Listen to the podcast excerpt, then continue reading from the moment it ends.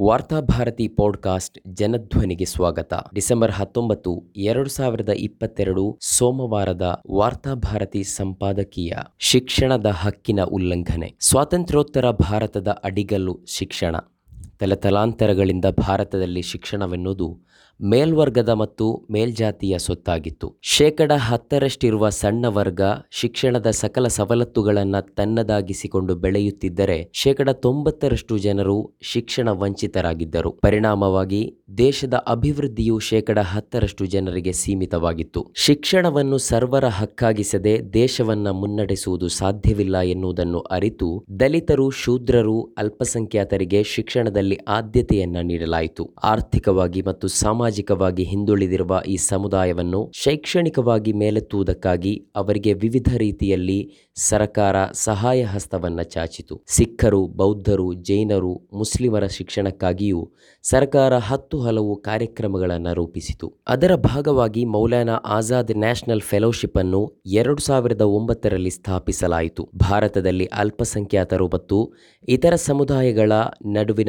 ಶೈಕ್ಷಣಿಕ ಅಂತರವನ್ನು ಹೋಗಲಾಡಿಸಲು ನಿರ್ದಿಷ್ಟ ಕ್ರಮಗಳನ್ನು ತೆಗೆದುಕೊಳ್ಳುವಂತೆ ಉನ್ನತಾಧಿಕಾರದ ಸಮಿತಿಯೊಂದು ಸರಕಾರಕ್ಕೆ ಶಿಫಾರಸು ಮಾಡಿದ ಬಳಿಕ ಈ ಸ್ಕಾಲರ್ಶಿಪ್ ಕಾರ್ಯಕ್ರಮಕ್ಕೆ ಚಾಲನೆ ನೀಡಲಾಯಿತು. ಆದರೆ ಇದೀಗ ಸರ್ಕಾರ ಅಲ್ಪಸಂಖ್ಯಾತರ ಉನ್ನತ ಶಿಕ್ಷಣಕ್ಕೂ ದೇಶದ ಅಭಿವೃದ್ಧಿಗೂ ಯಾವುದೇ ಸಂಬಂಧವೇ ಇಲ್ಲ ಎಂದು ಭಾವಿಸಿ ಆ ಫೆಲೋಶಿಪ್ ಅನ್ನು ರದ್ದು ಮಾಡಲು ಮುಂದಾಗಿದೆ. ಇದರ ವಿರುದ್ಧ ವಿರೋಧ ಪಕ್ಷಗಳು ಸದನಗಳಲ್ಲಿ ಧ್ವನಿ ಎತ್ತಿವೆಯಾದರೂ ಸರ್ಕಾರ ಅದಕ್ಕೆ ಕಿವುಡಾಗಿದೆ. ಭಾರತದ ಜನಸಂಖ್ಯೆಯಲ್ಲಿ ಮುಸ್ಲಿಮರ ಪ್ರಮಾಣ ಹದಿನಾಲ್ಕು ಪಾಯಿಂಟ್ ಎರಡು ಶೇಕಡ.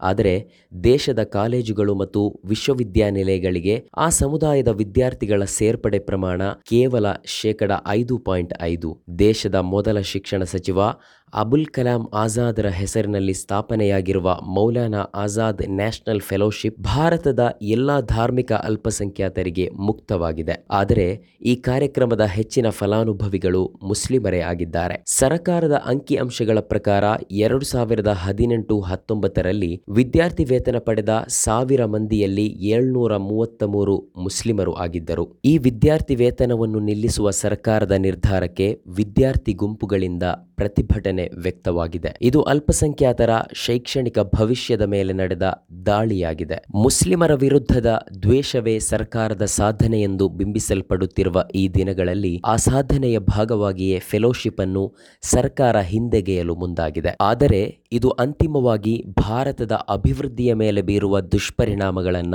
ಸರ್ಕಾರ ಮರೆತಂತಿದೆ. ಎರಡು ಸಾವಿರದ ಐದರಲ್ಲಿ ಅಂದಿನ ಕಾಂಗ್ರೆಸ್ ನೇತೃತ್ವದ ಯುಪಿಎ ಸರ್ಕಾರವು ಭಾರತದ ಮುಸ್ಲಿಮರ ಸಾಮಾಜಿಕ ಆರ್ಥಿಕ ಪರಿಸ್ಥಿತಿಯನ್ನು ಅಧ್ಯಯನ ಮಾಡುವುದಕ್ಕಾಗಿ ದಿಲ್ಲಿ ಹೈಕೋರ್ಟ್ನ ನಿವೃತ್ತ ಮುಖ್ಯ ನ್ಯಾಯಾಧೀಶ ರಾಜೇಂದರ್ ಸಾಚಾರ್ ನೇತೃತ್ವದಲ್ಲಿ ಏಳು ಸದಸ್ಯರ ಸಮಿತಿಯೊಂದನ್ನು ಸ್ಥಾಪಿಸಿತು. ಸಮಿತಿಯು ಎರಡು ಸಾವಿರದ ಆರರಲ್ಲಿ ತನ್ನ ವರದಿಯನ್ನು ಸಲ್ಲಿಸಿತು. ಭಾರತದಲ್ಲಿ ಮುಸ್ಲಿಮರು ಸಾಮಾಜಿಕವಾಗಿ, ಶೈಕ್ಷಣಿಕವಾಗಿ ಮತ್ತು ಆರ್ಥಿಕವಾಗಿ ಇತರ ಸಮುದಾಯಗಳಿಗಿಂತ ಹಿಂದಿದ್ದಾರೆ ಎಂದು ಅದು ತನ್ನ ವರದಿಯಲ್ಲಿ ಹೇಳಿತು. ಎರಡು ಸಾವಿರದ ಒಂದರ ಜನಗಣತಿಯನ್ನು ಉಲ್ಲೇಖಿಸಿದ ಅದು ಭಾರತದ ಜನಸಂಖ್ಯೆಯಲ್ಲಿ ಇಪ್ಪತ್ತು ವರ್ಷ ಮತ್ತು ಅದಕ್ಕಿಂತ ಹೆಚ್ಚಿನ ಪ್ರಾಯದವರ ಪೈಕಿ ಏಳು ಶೇಕಡ ಮಂದಿ ಪದವಿ ಮತ್ತು ಡಿಪ್ಲೊಮಾಗಳನ್ನು ಹೊಂದಿದ್ದರೆ ಮುಸ್ಲಿಮರಲ್ಲಿ ಈ ಪ್ರಮಾಣ ನಾಲ್ಕು ಶೇಕಡ ಆಗಿದೆ ಎಂದು ವರದಿ ಹೇಳಿದೆ. ಭಾರತದಲ್ಲಿನ ಇತರ ಶೋಷಿತ ಸಮುದಾಯಗಳಿಗೆ ಹೋಲಿಸಿದರೂ ಶಿಕ್ಷಣದಲ್ಲಿ ಮುಸ್ಲಿಮರು ಅವರಿಗಿಂತಲೂ ಕೆಳಗಿದ್ದಾರೆ. ಒಂದೂವರೆ ದಶಕದ ಬಳಿಕವೂ ಪರಿಸ್ಥಿತಿ ಹಾಗೆಯೇ ಮುಂದುವರಿದಿದೆ ಎನ್ನುವುದನ್ನು ಅಖಿಲ ಭಾರತ ಉನ್ನತ ಶಿಕ್ಷಣ ಸಮೀಕ್ಷೆ ತಿಳಿಸಿದೆ. ಭಾರತದ ಜನಸಂಖ್ಯೆಯ ಹದಿನಾರು ಪಾಯಿಂಟ್ ಐದು ಶೇಕಡಕ್ಕಿಂತಲೂ ಹೆಚ್ಚಿರುವ ಪರಿಶಿಷ್ಟ ಜಾತಿಗಳ ಸಮುದಾಯದಲ್ಲಿ ಉನ್ನತ ಶಿಕ್ಷಣ ಪಡೆದವರ ಪ್ರಮಾಣ ಹದಿನಾಲ್ಕು ಪಾಯಿಂಟ್ ಏಳು ಶೇಕಡ ಹಾಗೂ ಉನ್ನತ ಶಿಕ್ಷಣ ಪಡೆಯುತ್ತಿರುವ ಪರಿಶಿಷ್ಟ ಪಂಗಡಗಳ ಸಮುದಾಯದ ವಿದ್ಯಾರ್ಥಿಗಳ ಪ್ರಮಾಣವು ಮುಸ್ಲಿಮರಿಗಿಂತ ಹೆಚ್ಚಿದೆ. ಡಿಸೆಂಬರ್ ಎಂಟರಂದು ವಿದ್ಯಾರ್ಥಿ ವೇತನ ರದ್ದತಿಯ ನಿರ್ಧಾರವನ್ನು ಪ್ರಕಟಿಸಿದ ಅಲ್ಪಸಂಖ್ಯಾತ ವ್ಯವಹಾರಗಳ ಸಚಿವೆ ಸ್ಮೃತಿ ಇರಾನಿ, ಇಂಥದೇ ಇತರ ವಿದ್ಯಾರ್ಥಿ ವೇತನಗಳನ್ನು ಅಲ್ಪಸಂಖ್ಯಾತ ಸಮುದಾಯಗಳ ವಿದ್ಯಾರ್ಥಿಗಳು ಪಡೆಯುತ್ತಿರುವ ಕಾರಣಕ್ಕಾಗಿ ಈ ನಿರ್ಧಾರವನ್ನು ತೆಗೆದುಕೊಳ್ಳಲಾಗಿದೆ ಎಂದು ಹೇಳಿದರು. ಆದರೆ, ಮೌಲಾನಾ ಆಜಾದ್ ನ್ಯಾಷನಲ್ ಫೆಲೋಶಿಪ್ ವಿದ್ಯಾರ್ಥಿ ವೇತನವನ್ನು ಪಡೆಯುತ್ತಿರುವ ಪಿಎಚ್ ಡಿ ಸಂಶೋಧನಾ ವಿದ್ಯಾರ್ಥಿಗಳು ಈ ವಾದವನ್ನು ತಳ್ಳಿ ಹಾಕಿದ್ದಾರೆ ವಿದ್ಯಾರ್ಥಿಯೊಬ್ಬ ಒಂದಕ್ಕಿಂತ ಹೆಚ್ಚು ವಿದ್ಯಾರ್ಥಿ ವೇತನಗಳಿಗೆ ಅರ್ಹನಾದರೂ ಅವರು ಯಾವುದಾದರೂ ಒಂದನ್ನು ಮಾತ್ರ ಪಡೆಯಬಹುದಾಗಿದೆ ಎನ್ನುವುದನ್ನು ಸರ್ಕಾರ ಮರೆತಿದೆ. ಮೀಸಲಾತಿಗೆ ಅರ್ಹವಾಗಿರುವ ವರ್ಗಗಳ ವಿದ್ಯಾರ್ಥಿಗಳಿಗೆ ಈಗ ಒಂದು ಅವಕಾಶ ನಷ್ಟವಾಗಿದೆ. ಒಂದೆಡೆ ಈಗಾಗಲೇ ಶೈಕ್ಷಣಿಕವಾಗಿ, ಸಾಮಾಜಿಕವಾಗಿ, ರಾಜಕೀಯವಾಗಿ ಮುಂದುವರಿದ ಮೇಲ್ಜಾತಿಯ ವರ್ಗಗಳ ಬಡವರಿಗೆ ಹತ್ತು ಶೇಕಡ ಮೀಸಲಾತಿಯನ್ನು ಘೋಷಿಸಿ